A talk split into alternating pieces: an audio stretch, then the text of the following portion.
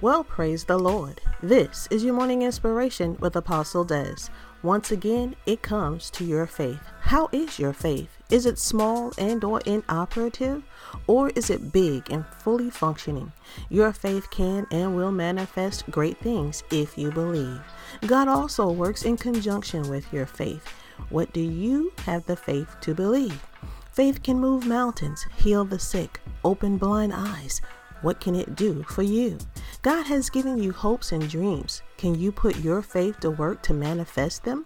Faith is a tool and a weapon to help you get to your promised land, finish your course, fulfill your potential, and honor God. Great works start with great faith. By faith, the walls of Jericho came tumbling down. By faith, Daniel was saved in the lion's den.